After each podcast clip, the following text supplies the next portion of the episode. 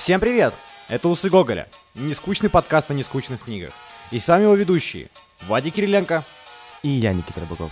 И сегодня мы обсуждаем серию романов Стефани Майер «Сумерки».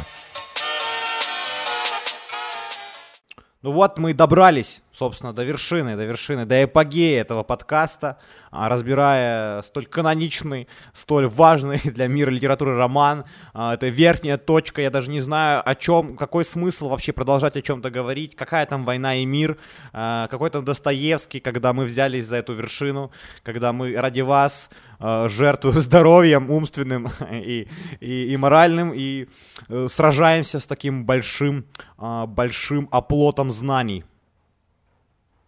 Да, действительно, мы сегодня замахнулись на какую-то вообще несметную величину, не знаю, получится ли у нас или нет, потому что, ребят, сам, сами понимаете, это такая многогранная структура из текста, монолит, который сложно очень осилить, но мы постараемся для вас хоть чуть-чуть приблизиться к пониманию этого шедевра. Монолит, построенный из говна. Я, я, я, я, бы, я бы назвал это так. Ты как-то сейчас спустил э, вниз нас после такого возвышенного начала, ты опустил нас на землю. Э, на самом деле, «Сумерки» я считаю, в какой-то мере повлияли на ход мировой литературы, э, и об отголосках «Сумерках» мы сегодня поговорим.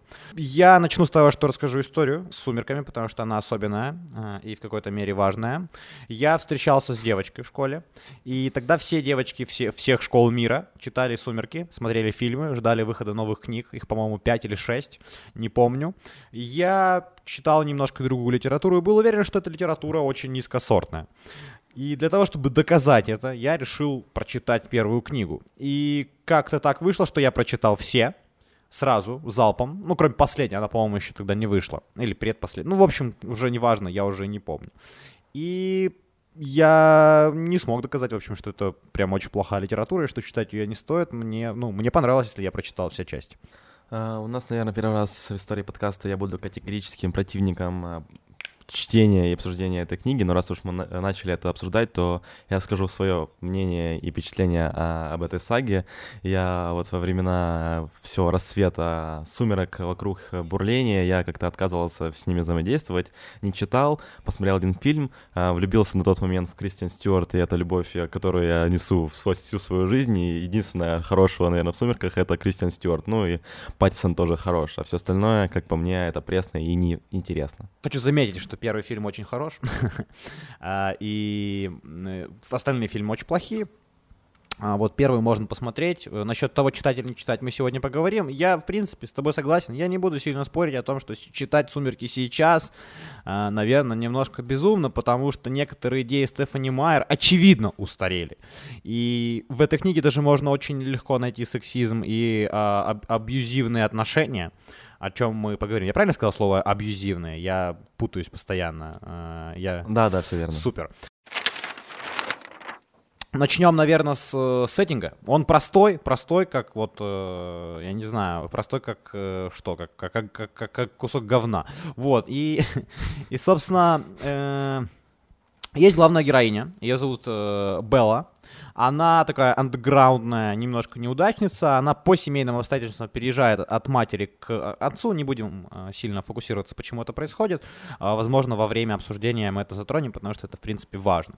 А, она переезжает и поступает в новую школу. Она приезжает в город Форкс, такой холодный город, где постоянно дождит, постоянно снег. Она поступает в новую школу, э, там живет с отцом, не все у них там с отцом выходит э, в плане в семейных отношениях.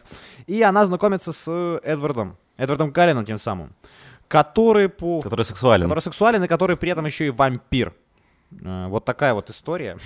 И, в принципе, дальше вся их, э, ну, история, вся, вся, вся сага «Сумерок» построена на взаимоотношении э, главной героини и главного героя, то есть Эдварда и Беллы. Они там то мутят, то не мутят, то там что-то у них не так, то что-то так, то потом появляется Джейкоб, Белла уходит к Джейкобу. Ну, короче, там вообще Санта-Барбара. Сейчас, наверное, не будем обсуждать. Я разбираюсь немножко там, кто с кем. Если вам очень интересно, я готов обсуждать, кто там с кем подмучивал. Но в целом остановимся сегодня, наверное, на отношениях Беллы и Эдварда а, по большей части. Если мы уже начинаем обсуждать эту книгу серьезно или около серьезно, давай, наверное, поговорим о первом, чем вообще, в принципе, эта книга стала популярна. Почему, собственно, так получилось, что эта книга обрела какую-то массовую известность, и я почитал некоторых критиков, и у меня есть личное мнение. Вот что говорят критики, мне кажется, очень занятным, то, что эта книга выходит в период, а, это, если не ошибаюсь, первая книга вышла в 2003 году, и тогда а, только-только вышла шестая книга Гарри Поттера, и проходит полгода, и фанаты Гарри Поттера находятся в каком-то застое, они не знают, что делать, потому что следующая книга, очевидно, будет через два года, и им нужно как-то чем-то себя занять. И в это время выходит книга «Сумерки», которая вот на волне вот этого adult, young adult литературы очень клево заходит, и всем, собственно, нравится. Интересный еще момент в том, что как раз э, Стефани Майер, вернее, не она, а маркетологи, какие-то гениальные маркетологи попадают в яблочко, и они давят на вот эту э, женскую историю, то, что каких-то правильных женских э, персонажей в Young Adult литературе не было, и сложно было себя с кем-то ассоциировать. Даже та же Гермиона, которая была в Гарри Поттере, ну, сложно себя считывать за знайкой, с умной девочкой. Все-таки э, Белла более приземленная, она такая серая, невзрачная, у них у нее нет никаких суперспособностей, она не хорошо не учится, она не очень красивая, собственно, и с ней себя в среднем очень легко считывать любому э, женскому существу. вот, и, собственно, как раз, вот, мне кажется, из-за этих двух факторов эта книга а, набирает колоссальный интерес у подростков. Я более того скажу, что в принципе литература ну, не особо балует нас женскими персонажами. Но параллель с Гарри Поттером здесь уместна, потому что что здесь ходится? Здесь ходится андеграундный персонаж, который по ходу книги, да, становится, знаешь, такое обычная классическая история превращения, да, там, э, гадкого утенка в прекрасного лебедя. Когда забитый там с кучей проблем каких-то э, без друзей там одинокий персонаж проходит какие-то этапы и он становится круче сильнее в него влюбляются там самые симпатичные герои и так далее и тому подобное. Конечно здесь это присутствует. Э, это очень явная такая параллель между двумя этими книгами. И в этом они хороши собственно. Э, детям нужен был мир в котором слабый герой да может пройти какие-то итерации и стать сильным героем. И это как пример для тебя что ты можешь благодаря каким-то своей внутренней борьбе, своим, своему саморазвитию, своим каким-то положительным качествам из гадкого утенка превратиться в прекрасного лебедя и упорхнуть куда-то далеко от болота, в котором ты живешь. И это, это, это достаточно приятно. Еще я могу сказать, что Джон Роллинг, конечно же, открыла огромный мир да, для огромное пространство для творчества других авторов, показав, что дети, да, ну, то есть подростковая аудитория способна покупать книги что раньше издатели боялись такой печать, потому что это просто бы не окупалось, потому что дети ни хрена не читают. Но как э, пример э, Роулинг, пример Стефани Майер показывает, что Young Adult литература это круто, и потом пойдут голодные игры, э, там бегущие по... Дивергент. Да, дивергент, бегущие по лезвию, не путать с бегущим в лабиринте. А, нет, или на... нет, наоборот. Наоборот. Да, наоборот. Ну, наоборот. ну да, это две разные штуки. Вот, и Откроется, конечно, огромное пространство и э, для, коме- ну, для коммерции, для коммерческого, коммерческий вопрос э, здесь будет явно на первом месте. Ну, на самом деле, если уж э, говорить о этой книге, это неизбежное сравнение с Гарри Поттером Бой, потому что это плюс-минус одно и то же время. И я тут согласен с Стивеном Кингом, который говорит, что м- Гарри Поттер, в отличие от э, «Сумерок», хорошо написан а «Сумерки» — это вот какой-то вот а, немножко фанфик, а, неправильно сотканный между собой, и как бы персонажи а, какие-то такие однобокие, они проваливаются в некоторых моментах, и, в принципе, Майер не так хороша в этом, она просто попала в какую-то нужную точку, она в нужных местах нажала, и поэтому это, собственно, продавалось, но если смотреть сугубо на текст, как он написан, то написан он плохо. Немножко о цифрах, немножко о цифрах. «Сумерки» разошлись по миру тиражом в 160 миллионов экземпляров. Они переведены более чем на 40 языков. Ее экранизация, экранизация этого романа в общей сложности заработала в прокате более 3 миллиардов долларов. А сама Стефани Майер долгое время была на первых позициях в списке самых богатых авторов мира. Это так просто вам подумать, пожить. Э, может, вы не тем... Может, вы не тем, может... Это вы когда пойдете в магазин за мивиной, то подумайте вот это, эти, об этих цифрах. Может, вам, да, может, вам стоит все-таки как-то пописать что-то вроде «Сумерок», может, это добавит вам мотивации. Ну что, двигаемся дальше. Я хочу с тобой поговорить, о чем, о чем сильно хотел бы вот э, поговорить, это о вампирах. А, потому что основные персонажи и вообще вся история, это, в принципе, о вампирах. И вампирах в мировой литературе было много, в кинематографе было много. Это важный мифологический персонаж, который а, встречается повсеместно. Что не так или что так с этими вампирами? Какие они, эти вампиры? Семейство Калинов и а, их окружение. Ну, опять же, тут, э, как по мне, проявляется неспособность Майер выдумать что-то интересное. Она берет просто а, людей, наделяет их сверхспособностями, они идеально красивы, они там модельной внешности, они обладают там суперсилой, некоторые загадывают будущее, и, собственно, все у них прекрасно, за исключением одного но, они хотят крови. То есть они бессмертны, у них все клево. Вот как-то мне вот это не очень нравится, то что она берет, идеализирует себя человека, сверхчеловека, и вот маленький такой грешок, который они хотят крови, и то они вот не кровь людскую пьют, а кровь а, животных. И мне это как-то не очень нравится, потому что, как по мне, если ты обрекаешь, ну, ты обладаешь каким-то бессмертием и прочим, если мы говорим о сеттинге вампиров, у тебя должна быть обратная сторона, и обратная сторона должна быть в виде когтей, там, а, безобразия и прочего, ну, то есть ты должен расплатить расплатиться чем-то за свое бессмертие. А вот тут как раз этого не происходит, и мне показалось это не очень интересным.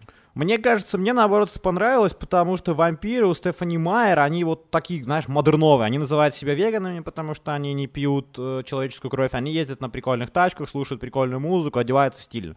То есть мне как раз нравится это их, я не знаю, одомашнивание, что ли, знаешь. Они становятся более человеческими, более близкими э, к людям. И их способности там тоже варьируются в зависимости от вампира к вампиру, а, в зависимости от каких-то черт характера, кто-то там а, читает мысли, кто-то, как ты говорил, может прогнозировать будущее, то есть это а, тесно связано с их какими-то характеристиками как людей, которыми они были. Что еще важно и что мне очень нравится, семейство Калинов, там есть два, давайте вернемся к самому сеттингу, там есть два как бы вида вампиров. Одни это те, которые, как Никита правильно заметил, отказались от человеческого, человеческой крови, они называют себя веганы, да, они как бы никому не вредят, кроме животных. Они пьют кровь животных. И есть э, охотники, которые ну, не отказывают себе как бы ни в чем на этом празднике жизни и херячат всех подряд. И Калины как бы пытаются с этими охотниками, ну не то чтобы бороться, но они находятся в такой некотор, в некоторый конфликт. Вот здесь э, Стефани Майер удается создать конфликт, потому что как бы у нее основной конфликт это как раз э, отношения Беллы и Эдварда, в отличие от Гарри Поттера, где конфликтов очень много, они мелкие, там есть и магия, и Волан-де-Морды всякие, там, ну, то есть и какие-то светлые волшебники, темные, разные ордены, они постоянно там, э, вражда семейств, знаете, ну, много микроконфликтов, и из этого история классная. У, э, Ник правильно подметил, Стефани Майер не самый выдающийся писатель, она этих конфликтов создала гораздо меньше, но все же они есть, и вот один это между этими вампирами, э, которые едят э, человеческое мясо, точнее, пьют человеческую кровь, и которые не пьют. Э, это достаточно интересно, это это то, что я заметил, то, что мне, в принципе, понравилось, что эти персонажи внутри четко проработаны, у них есть характеры, если мы говорим про семейство Калинов, они как-то между собой тоже там ссорятся, ругаются, и они этим суперспособностям не супер довольны. Они бы не хотели бы быть вампирами. То есть, если бы у них была еще возможность как-то, ну, то есть, прожить обычную человеческую жизнь, они бы ее прожили. И поэтому Эдвард не спешит обращать Белл, собственно. Давай, наверное, переходить к следующему вопросу, который меня взволновал при прочтении. Это вот как устроен фантазийный мир, потому что там, опять же, очень много белых пятен на мой скромный вкус. Например, э, что мне показалось вот с первых страниц, да, ты Эдвард Каллен, э, ты вампир, ты бессмертен, ты там супер красивый и прочее, и ты идешь в школу учиться. То есть ты идешь не для того, чтобы выслеживать там каких-то людей, там тайно пить у них кровь, а просто чтобы смотреть микроскоп, а, там, не знаю, сдавать контрольные, зачем? Ну, у меня много вопросов к этому сеттингу. Можешь ли ты мне дать какой-то строг... четкий ответ, почему они это делают, кроме того, что они пытаются казаться людьми? Uh, ну, я думаю, ну вот э, ты правильно ответил, ты сам ответил на свой вопрос. Они хотят казаться людьми. Опять же, мне кажется, что Стефани Майер ставила между собой задачу сделать из этих вампиров реальных людей, потому что они все работают где-то, они все что-то делают. И если у uh, если Джон Роллинг, опять мы с ней сравниваем, она создала какой-то вообще другой потусторонний мир, который никак не пересекается с внешним, ну, практически никак, то есть, скорее, даже это пересечение внешнего и внутреннего мира магов, оно скорее, ну, знаешь, опять же, конфликт, да, опять же, оно не очень правильно, то здесь, наоборот, эти вампиры как-то пытаются встроиться в общество, и из-за этого у, у э, я сейчас, знаешь, как такой э, эксперт по сумеркам, объясняю тебе, блядь, как работают базовые вещи, но мне кажется, что из-за этого как раз получаются отношения у Эдварда и Беллы, которые становятся, становятся такой главным лейтмотивом всего, всего, всей, всей саги. Как бы это э, одомашнивание этих вампиров, очеловечивание — это одна из задач. И что важно, что вот я как тебе еще как эксперт, эксперт по сумеркам, замечу тебе, что вот хороший вопрос про фэнтезийный мир, потому что там есть еще оборотни. И Белла узнает о том, что, ну, догадывается, начинает догадываться о том, что э, Эдвард вампир, именно исходя из того, что она узнает сначала об оборотне. Она узнает, что есть вражда между оборотнями и между вампирами, потому что оборотни защищают людей от того, чтобы вампиры их как бы не, ну, не пили у них кровушку. И она знакомится с оборотнем сначала, прежде чем с Эдвардом, у них завязываются такие дружеские отношения, и потом она узнает об этой вражде, она догадывается, что Эдвард вампир, ну, находит книгу, читает, ну, вот, вот это все. То есть здесь еще есть э, вот этот конфликт между оборотнями и э, вампирами, благодаря которому, в принципе, Белла узнает, что Эдвард вампир ну, если уже подходить а, к основной теме этого повествования, это, конечно же, любовь подростковая, и, в принципе, я думаю, что эта книга вообще бы не могла существовать, если выброси а, эту историю, ну, то есть, если да, у них отношения развивались, типа, дружески или того, более того, а, я думаю, что эта книга просто бы распалась на кусочки, то есть, это а, любовная линия связывает а, все маломальские сюжеты вокруг себя, вот, и как раз вот эта любовная линия тоже для меня достаточно странная, потому что а, Белла, как по мне, влюбляется или интересуется Эдвардом только потому, что она понимает, что он вампир, ему интерес, ей, ей интересно с ним общаться, что, может, она сама хочет стать вампиром. Не показалось ли тебе, что это какой-то с ее стороны неправильный жест, то, что она не влюбляется в него, а то, что просто хочет стать вампиром, ей интересно?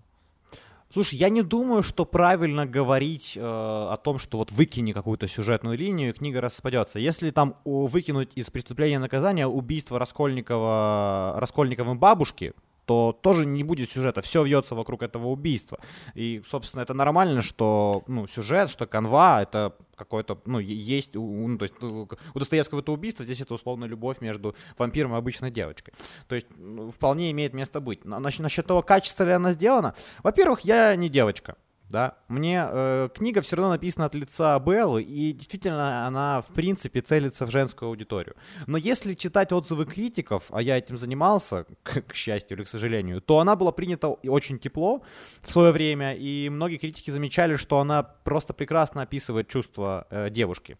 И почему? Э, что здесь есть того, чего, наверное, я не так прочувствовал? Сексуальное влечение Беллы она очень хочет Эдварда. Она всячески, она не понимает этого, она, ну то есть в книге прямым текстом это не написано, но она млеет от какого-то вот этого прикосновения, знаешь, ее там, ну... ну она теряет сознание, когда они первый раз целуются. Вот, то есть она очень сильно его хочет в сексуальном плане. Мне кажется, она даже больше хочет его в сексуальном плане, нежели, нежели, нежели в каком-то другом. Она ему так и говорит, возьми меня. И э, Эдвард этому всячески ну, он не хочет, он там говорит нет, там я не готов и так далее. То есть здесь очень классная феминистическая идея о том, что женщины, да, они тоже могут хотеть, и они тоже могут вот это брать, ну, в смысле, хотеть взять мужчину, э, заняться с ним сексом, да, там, и не думать о каких-то моральных э, составляющих. Эта идея на, тот, на то время, мне кажется, она, ну, новая, в смысле, она свежая, да, она еще и в детской Янг Далт литературе для маленьких девочек.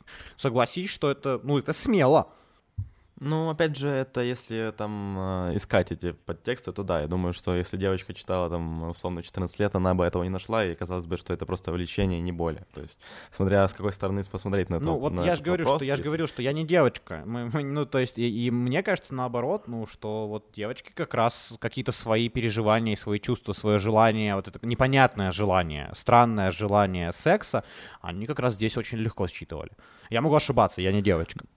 Ну да, мы, собственно, не знаем, как там у женщин устроено ваше тайное желание секса. С вампирами. Почему-то начали об этом говорить. Особенно, особенно с вампирами. Да, да, с 300-летними или сколько там Эдварду Калина было. Вообще. Неважно. Да, 100, 100 или 200. Ну, то есть это о том, что э, мы, собственно, занимаемся поиском этих идей, и здесь их, конечно, ну, понимаешь, я думаю, что без этих идей, э, без э, этого поиска этих идей, книга бы не стала такой продаваемой и так далее. То есть что-то в этом есть, кроме просто фэнтези мира и просто какой-то любовки. Ну, может быть, э, как раз гениальность в простоте, может, этого было достаточно. Э, простоты в смысле слов, слога или ну что ты что ты вкладываешь? Я в... имею в виду вот э, не замысловатости сюжета, вот то, что вот это прямо прямолинейно бьет тебе прямо в лоб, и как бы ничего там э, сложного, двухслойного нет. Вот то, что написано, то, что понятно с первого раза прочтения, то оно и есть на самом деле. И Стефани Майер не придумала велосипед, а просто попала в нужную а аудиторию. А Гарри Поттер, ну, он сюжетно сложен? Ну, то есть, насколько он сложен? Да, безусловно. Он, он, он, становится, он закручивается с каждой книгой все сложнее uh-huh. и глубже. Ну да, наверное, я согласен. Наверное, я согласен, что количество персонажей, количество мотиваций этих персонажей э, велико. Что плохо, и с чем я с тобой согласен. Действительно, есть огромные проблемы у мотивации персонажей. Там есть один очень дурацкий момент. Я, может, его тупо объясню. Там есть антагонист, который а, хочет убить Беллу. Там э, основной конфликт книги, кроме любви, заключается вот в том, что охотник э, хочет убить Беллу. Но мотивация у этого охотника в том, что когда-то сводная сестра, он когда-то укусил сводную сестру Эдварда, та стала вампиркой, и он типа хотел э, отомстить, короче, э, путем того, что он убьет Беллу. Короче, там, бля, я не могу объяснить, тупо очень. Там как-то тупо, что я даже когда читал, я думаю, чего? Чё происходит вообще, почему? И сестра... Да, именно кармелита Да, сестра этого Эдварда видит будущее, что он убьет Беллу в актовом зале, в котором она занималась танцами. Белла в этот зал... Бальными. Да, Белла в этот зал приходит. Ну, короче, потому что ее вампир этот зовет. Ну, я такой сижу и думаю, блядь, все же было нормально, ребят. Ну, как-то можно было... Ну, вот не хватает, э, знаешь, если в Гарри Поттере такой красной нитью есть этот Волан-де-Морт, который все ненавидят, он уже всех заебал, то здесь этого очень сильно не хватает. Да, какого-то главного персонажа, там еще потом появится какой-то клан Валькирия, если не ошибаюсь, но это тоже все, все не то, вот именно противостояние какого-то высшей силы как-то вот слабовато описано. Я, с тобой я подумал, может, мы зря от этого требуем, может, э, как бы Стефани Майеру не нужно было это создавать. Это мы, как мальчишки, хотим с тобой драк и перестрелок, а может быть, как бы здесь как раз и была, не было задачи создать э, вот эту драматическую ситуацию, вот эту битву между каким-то добром и злом, а, в метафизическом каком-то понимании, а вот это э, отношение этих молодых людей, их проблемы, с которыми они сталкиваются, да, то, что Эдвард не хочет превращать Беллу в вампира и так далее, как раз, может, здесь и не было задачи э, решать фантазийную составляющую какую-то, знаешь, там, войну, а как раз и работать над отношениями внутри. Да, все возможно, но просто с последующими книгами они, они там появляются, и какие-то высшие силы, которым они противостоят, но, тем не менее, как-то все распадается и воедино оно не складывается у меня в голове. Вот этот пазл, он как-то все-таки а, не то, чтобы я хотел видеть а, от фантазийного мира. Возможно, опять же, ты прав, и эта аудитория, естественно, женская, и для них это ок, но с моей стороны, как бы со стороны прочтения, там, увлечения Гарри Поттером и Властелином колец, это кажется все поверхностно как-то. Что мне нравится, что хорошо, что очевидно хорошо. Э, главная героиня находится в мире, э, в обычном человеческом мире, где есть школа, где есть родители, где есть э, мальчик, которого она любит, но есть проблемы. И она с этим всем борется. Ей грустно, ей тяжело. Она читает классические книги, слушает музыку. То есть она сталкивается с такими же проблемами, с которыми сталкиваемся чаще всего мы в подростковом возрасте. То есть Гарри Поттер, конечно, тоже сталкивается с этими проблемами, но у него вот есть какая-то такая, знаешь, толика траблов, которая обычному человеку не светит. Типа, знаешь, там, волан-де-морды всякие, э, волшебные палочки поломанные, летающие тачки, плакучие ивы. Ну, ты понимаешь. Про, то есть градус проблем, который нереально, он гораздо э, выше, чем в «Сумерках». То есть в «Сумерках» главная героиня проходит какие-то более простые, более бытовые, более человеческие проблемы и выходит, в принципе, из них победителем, да, то есть она чаще всего поступает достаточно здраво, она неплохой друг, она, в принципе, неплохая дочь, она звонит матери, она с ней болтает, она переживает об отца, с которой у него не все просто, то есть она положительный персонаж в бытовом смысле, а, ее поступкам, ну, радуешься, и я думаю, что подросток в подростковом возрасте из них можно что-то вытащить и чему-то научиться. Я более чем в этом уверен. Ну, Я вот тут, э, опять же, с тобой буду спорить, потому что вот если говорить, опять же, у нас э, это подкаст скорее о Гарри Поттере, чем о Сумерках получается, но вот если сравнивать с Гарри, как раз он положительный персонаж, он э, честен, он добр, он храбр, и он сталкивается с какими-то проблемами, он переживает их, и это можно легко перенести на реальность, в которой мы живем, несмотря на и реальность, которая его окружает. А вот как раз Белла описана таким подростком, который вот загоняется по всяким пустякам, она приезжает в новый город, который ей не нравится, но она уезжает из старого города Феникса не потому, что она хочет поехать к отцу, потому что у нее там траблы в семье, и, собственно, ей это все не нравится, она отторгает эту реальность, и в школе она приезжает в какое-то село задрыпанное, на самом деле там население очень маленькое, и в школе все друг друга знают, и она не вливается в этот коллектив, с ней пытаются познакомиться какие-то ботаны, она их отшивает, и весь, все повествование школьное Белла ведет себя как сука и как бы с этим сложно себя считывать на самом деле. Возможно, женщины там по-другому скажут, но мне показалось, что она ведет себя вызывающе, с ней там пытаются познакомиться какие-то ребята, она с ними как бы приветлива, но про себя думает, что они уроды, а, там пар, парник не заливает один за другим, она их всех отшивает, собственно, вот только вот с Эдвардом ей не получилось познакомиться, и поэтому не согласен, что она вот такой добрый, положительный персонаж, отнюдь. Как я и говорил, как я и говорил, она проходит этапы, э, да, она с, с, сталкивается с проблемами, и было бы странно, если бы э, герой, переехав там, да, в семейных проблемах в другой город, он бы быстро нашел друзей и так далее. Реальность этой ситуации, она как раз э, и дает э, мысли о том, мне мысли о том, что э, Белла положительный персонаж, она живой человек, который проходит через проблемы, и к концу истории, к концу первой книги у нее вот эти все отшитые мальчики становятся ее друзьями, достаточно светлыми, да, ну, многие из них. Она э, мирится с отцом, э, она разговаривает с матерью. Ну, то есть она проходит эти этапы ре- реальные. Ну, как Гарри Поттер, собственно, он тоже проходит какие-то итерации, но он как-то изначально супер какой-то friendly. Она, ты прав, более закрыта и более холодна, что создает уникальность ее характера и так далее и тому подобное. То есть здесь, конечно, много но, много если, и ты прав, и я прав, потому что каждый увидел что-то свое, но мне понравилась эта абсолютно правдивая реальность, в которой она существует, и ее скверный характер, который, она, то есть, преображается во всем, понимаешь, и внешне, знаешь, и внутренне она растет, и становится совсем другим персонажем, нежели в начале. Это очень важно для литературы. Это очень важно, что герой проходит через какие-то, может быть, мелкие, может быть, бытовые, но все же проблемы, и он становится уже другим персонажем на выхлопе, э, гораздо более положительным или негативным, неважно, но на выхлопе это другой персонаж, и это, конечно, Стефани Майер удалось, я считаю. Я я знаешь, о чем подумал? Мое, мое неприятие вообще этой книги, возможно, связано с тем, что я как раз не читал а, в том возрасте, который, для которого она была написана. Сейчас уже читать это абсолютно не, не имеет смысла. Я вспоминаю, когда я примерно в том возрасте прочитал а, «Голодные игры», и мне очень понравилось. Хотя, по сути, это один к одному, да, тоже там женская героиня, она тоже там вся такая неправильная. Тем не менее, мне очень понравилось. Возможно, если бы я в том возрасте прочитал «Сумерки», я бы думал по-другому, и ты сейчас, когда перечитываешь, ты возвращаешься к тому возрасту, тем воспоминаниям, тем проблемам, а я как раз у меня вот этого нету, и поэтому, возможно, мне не нравится. Голодные игры, мне кажется, гораздо больше в фэнтезийном плане, гораздо лучше в фэнтезийном плане сделаны. Там действительно интересный мир. Я читал тоже все части, смотрел все фильмы, оно потом к концу в говно скатилось, но там фэнтезийный мир вот как раз является, мне кажется, тоже какой-то важной основой. Там все, там такая антиутопия прям неплохая антиутопия с интересными идеями. Слушай, э, я думаю, что мы наболтали достаточно, на самом деле, э, в принципе, о «Сумерках». Я только скажу еще, повторюсь, что фильм первый неплохой. И на Кинопоиске, на YouTube-канале Кинопоиска есть его разбор. Там очень приятный саундтрек, очень неплохая игра э, Паттинсона. Я очень счастлив, что Паттинсон смог избавиться от э, образа Эдварда и получить действительно важные роли. И сейчас он будет играть Бэтмена.